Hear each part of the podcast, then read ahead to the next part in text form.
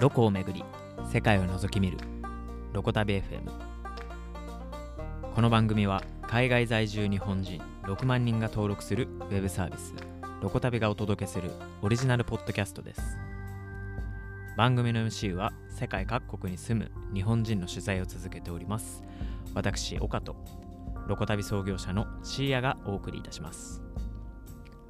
取材した日本人たちの話やロコ旅の裏話世界の文化の話など2人の MC が気の向くまま不定期で配信していきます。エピソードごとにホストも交代し毎回テーマも変えながら世界にまつわる話をしていきます。ぜひ一緒に世界を覗き見る体験を楽しんでいければ幸いです。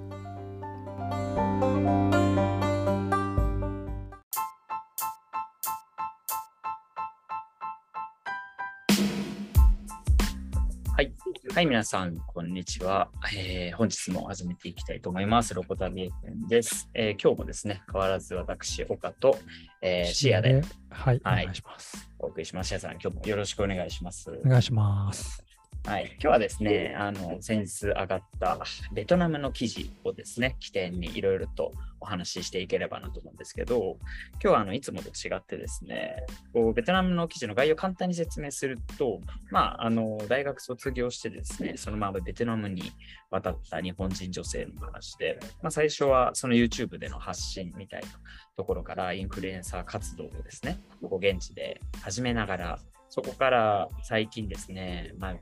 6年が経過してかな？確か。6年経過して、なんとあの女優として現地でデビューし、現地のベトナムの映画祭で助演女優賞をノミネートされるというところまで行き着いてしまったという、あのすごく数奇な人生を歩んでいる日本人女性の記事をですね、書いたんですけれども、あのいつもはですね、こう記事についていろいろ触れながら、あの現地の国のお話だったりとかするんですけど、今日はちょっとあの進め方を変えてみまして、あのまあ、今まで5人ですかね、あの記事が海外に追住んだ日本人の記事を上げてきましたけど、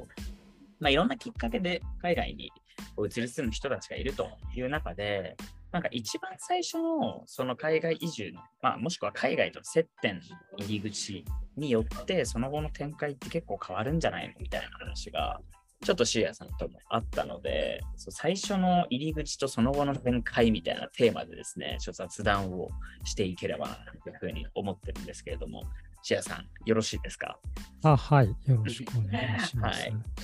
そうですね、まあ、あの、うん。まあ、5人ぐらいでしたっけ、今まで。あの、そうです多分ね喋ってきたと思うんですけれども、まあ、それぞれ結構いろいろな形で、その現地と関わって、まあ、移住したという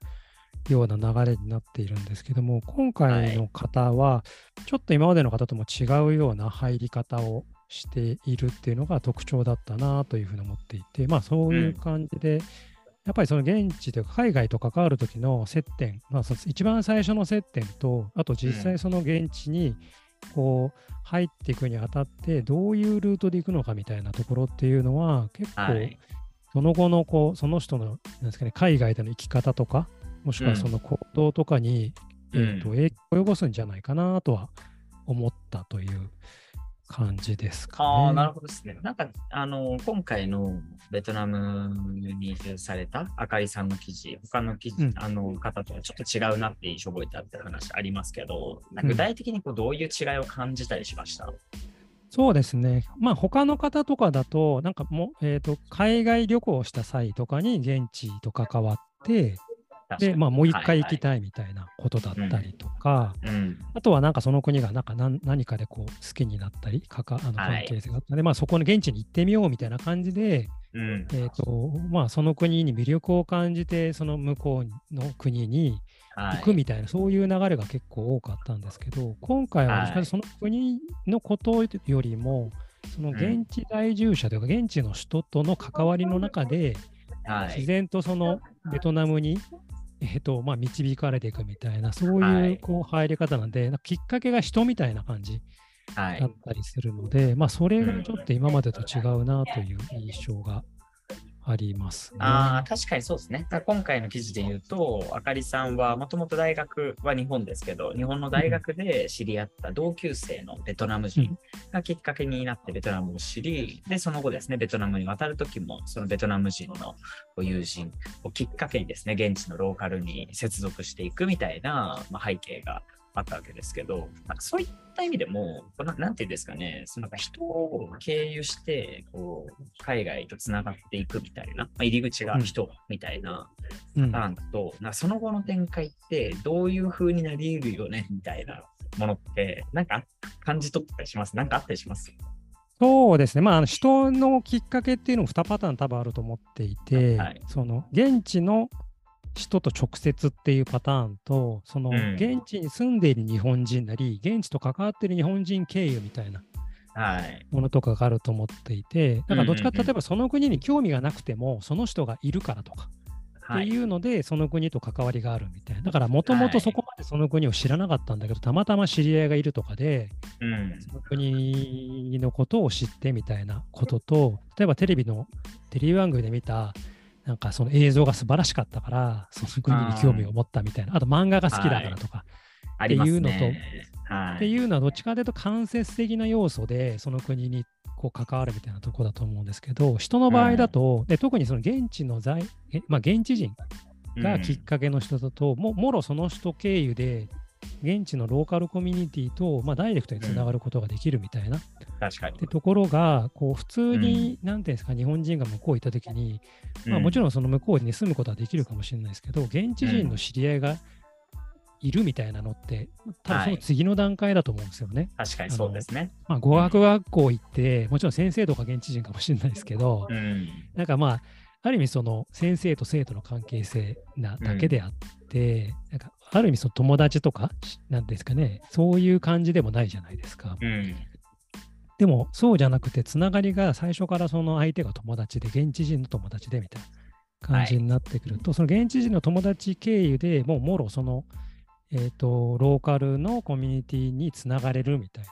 はいこ。とっていうのは、普通だとなかなかこう、いきなりはいけないけれど、たまたま友達が現地人だったっていうこと経由で、うん。えーと、つながれるみたいなのは、まあ、単純にその語学学校で現地に行くのとは、まあ、質が違うかな、みたいなのは思ったりしてますね。まあ、もちろんそれによって、その後のこう、その人の行動なり、例えば、はい。まあ、あかりさんの場合だと友達と一緒に起業するみたいな、多分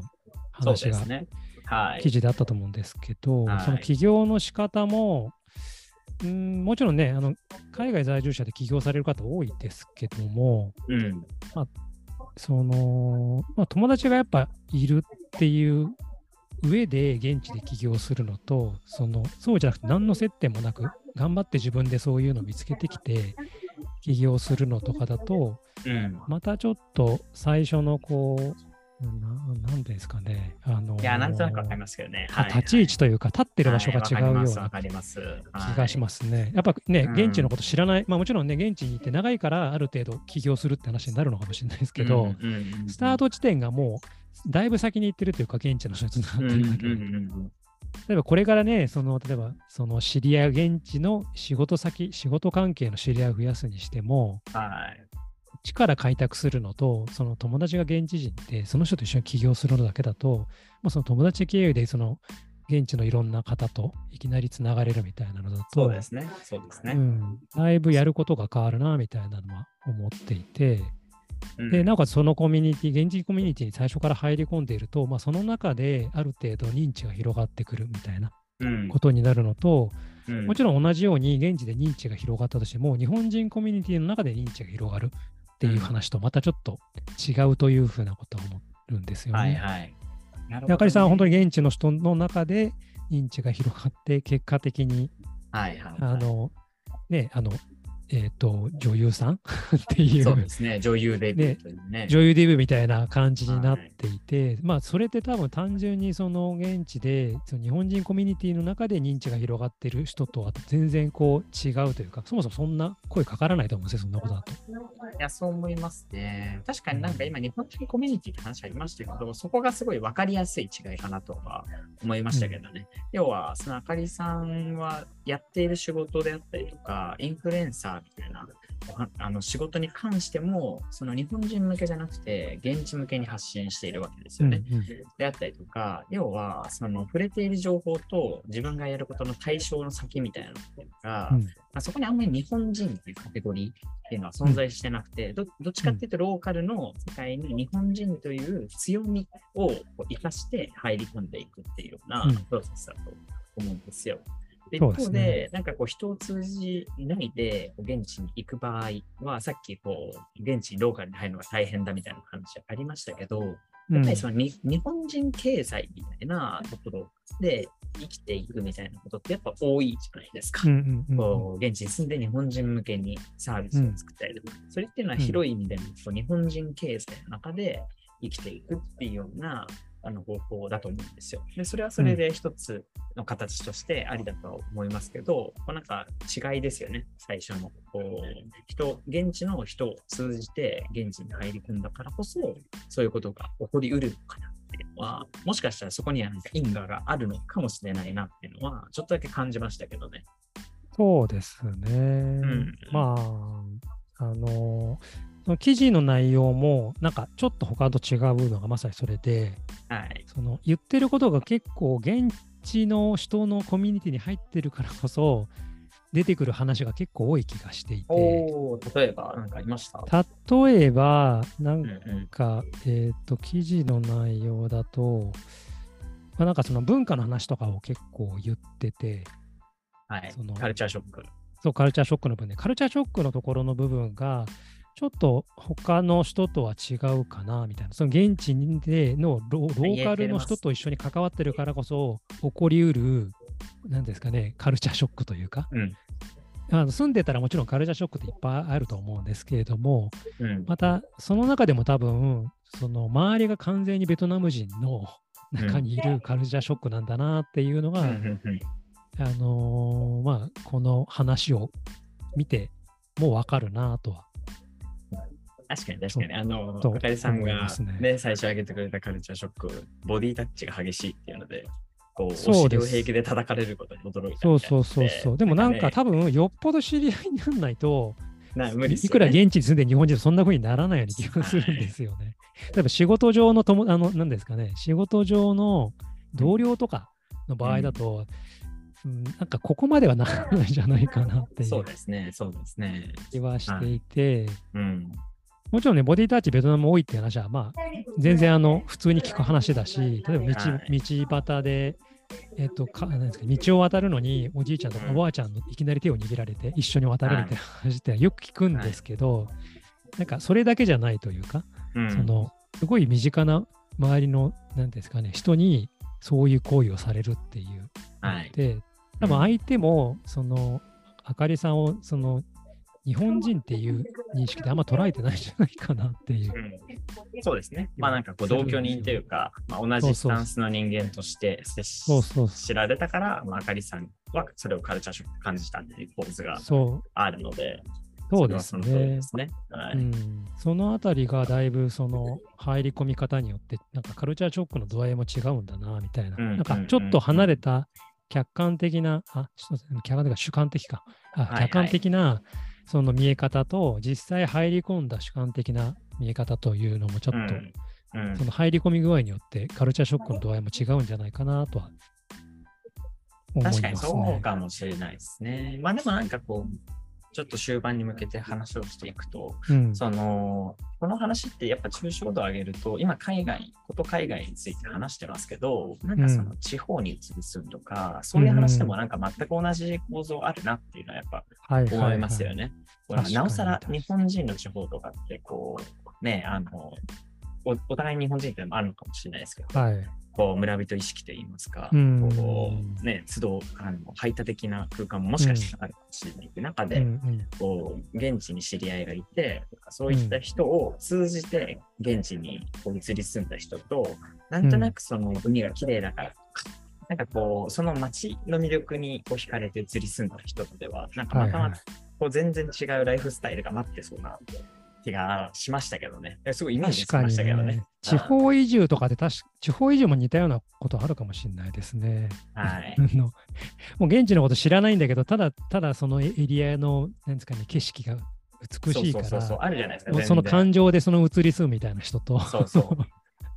で、その後苦労するみたいな。友達がいないから寂しいそうみたいな。ですよね。確かに。最初から友達がいるのと、なんか行ってから作るんだと多分全然違うかもしれないですね。全然やっぱなんかその心理的な安全性があるのとないのとみたいな感じはしますけどね。そうですよ頼る人ね。みたいなのがいないと、最初確は。どうやっても難しいので。そうですよね。まあ、もちろん、その例えばね、あの移住支援みたいなので、役所とかが絡んでうん移住するみたいなことができるかもしれないですけど、うんでもやっぱりそのあ相手は役所の人なんで、別に友達にではないですし、そうですね。うん、なんかその向き合い方も仕事上の向き合い方しかしてくれないから、うんなんか純粋に現地コミュニティに入れるかというと、またちょっと違うというか、まあどっちかというと移住した人のパーソナリティに依存しちゃうというか、はい。そこがあんまり得意じゃない人とかはなかなか現地に入り込めずに、常にこう、アウトローな存在で向こうにはいなくちゃいけないみたいな感じとかっていうのは、まうんあ日本でも海外でもあるかもしれないですね。そうですね。あるかもしれないですね。面白かったですね。なるほどな。でちょっとあの、締めに入れればなと思うんですけれども、なんかこれまで実際、今回、入り口とその後の展開みたいな話ありましたけど、で、今回、人を通じて移住していくテーマ。で、過去振り返ってみると、その街や国に魅力を感じたりとか、まあ、人によってはね、あのロマンスを求めるみたいなね、うん。あの文脈もあったりしましたけど、うんなんか今後も楽しみですね。こうどういった入り口、どういったきっかけが今後あの出てくるのかみたいなところで。そうですね、はい結構さまざまなきっかけで行かれてる方がいるので、まあなんかうん自分に合ったものは何かなみたいなのを知るっていうのでは面白いかなとは。なんか逆にこういうきっかけだとダメみたいなとかあるのかもしいや、れないそうそうそう。う。それ、なんかやんわり気づいていきたいですよね。そうですね。ちょっとこのやり方だとまずいとい うか、まああんまりいいことにならない。そうそうそうそうそう。見えてきそうな気しますよね。そうたまあ例えば、あ予の想します。あ安易ですけど、まあなんかその最近流行りの海外の方が給料がいいみたいな話とか。確かにね、金銭的な理由みたいな、そうそう、理由。でなんか行こうとすると、目的が、い関わる時の目的が若干その、まあ弱いっすねそう、直接現地の、現地と関係がないというか、お金のためだけに行く感じになっちゃうので、そうですね。もちろんそれは別にきっかけとしては別に、まあその人次第なんていいんですけど、その後、向こうにやっぱね、居続けるみたいな話になってきた時に、ちょっと弱いかもしれないですよね、きっかけとしてはね。いや、弱いですね。確かにね。だからまあ、給料が低くなったら別に離れますからね。ローカルと接続する必要もなければ。そうですね。うんまあ、そうすると最初のもう時点、気持ちの時点で、まあ、お金の話になっちゃうので、うん。なんかそもそもじゃあそのエリアじゃなくてもいいじゃんみたいななりますね。感じになっちゃう、そのエリアのなんかこともあんまり知ろうとしないし、うん。うん。うん、なんかこう自分が住みやすいような場所にするという行動も取らなさそうですしね、そうなると確かに、ね。確かにそうですね。うんそうですね。はい。いや、面白いですね。じゃあなんか、今後そういった、これは、ああの、きっかけとしては良くないかも、みたいなところのアンテナも張りつつ、そうね話を聞いていければなと思います。はい。ではですね、まあ、そんな感じで今日は、まあ、ベトナムの人の話を起点にいろいろ話してきましたけど、来週もよろしくお願いします。シェアさん、ありがとうございました。ありがとうございました。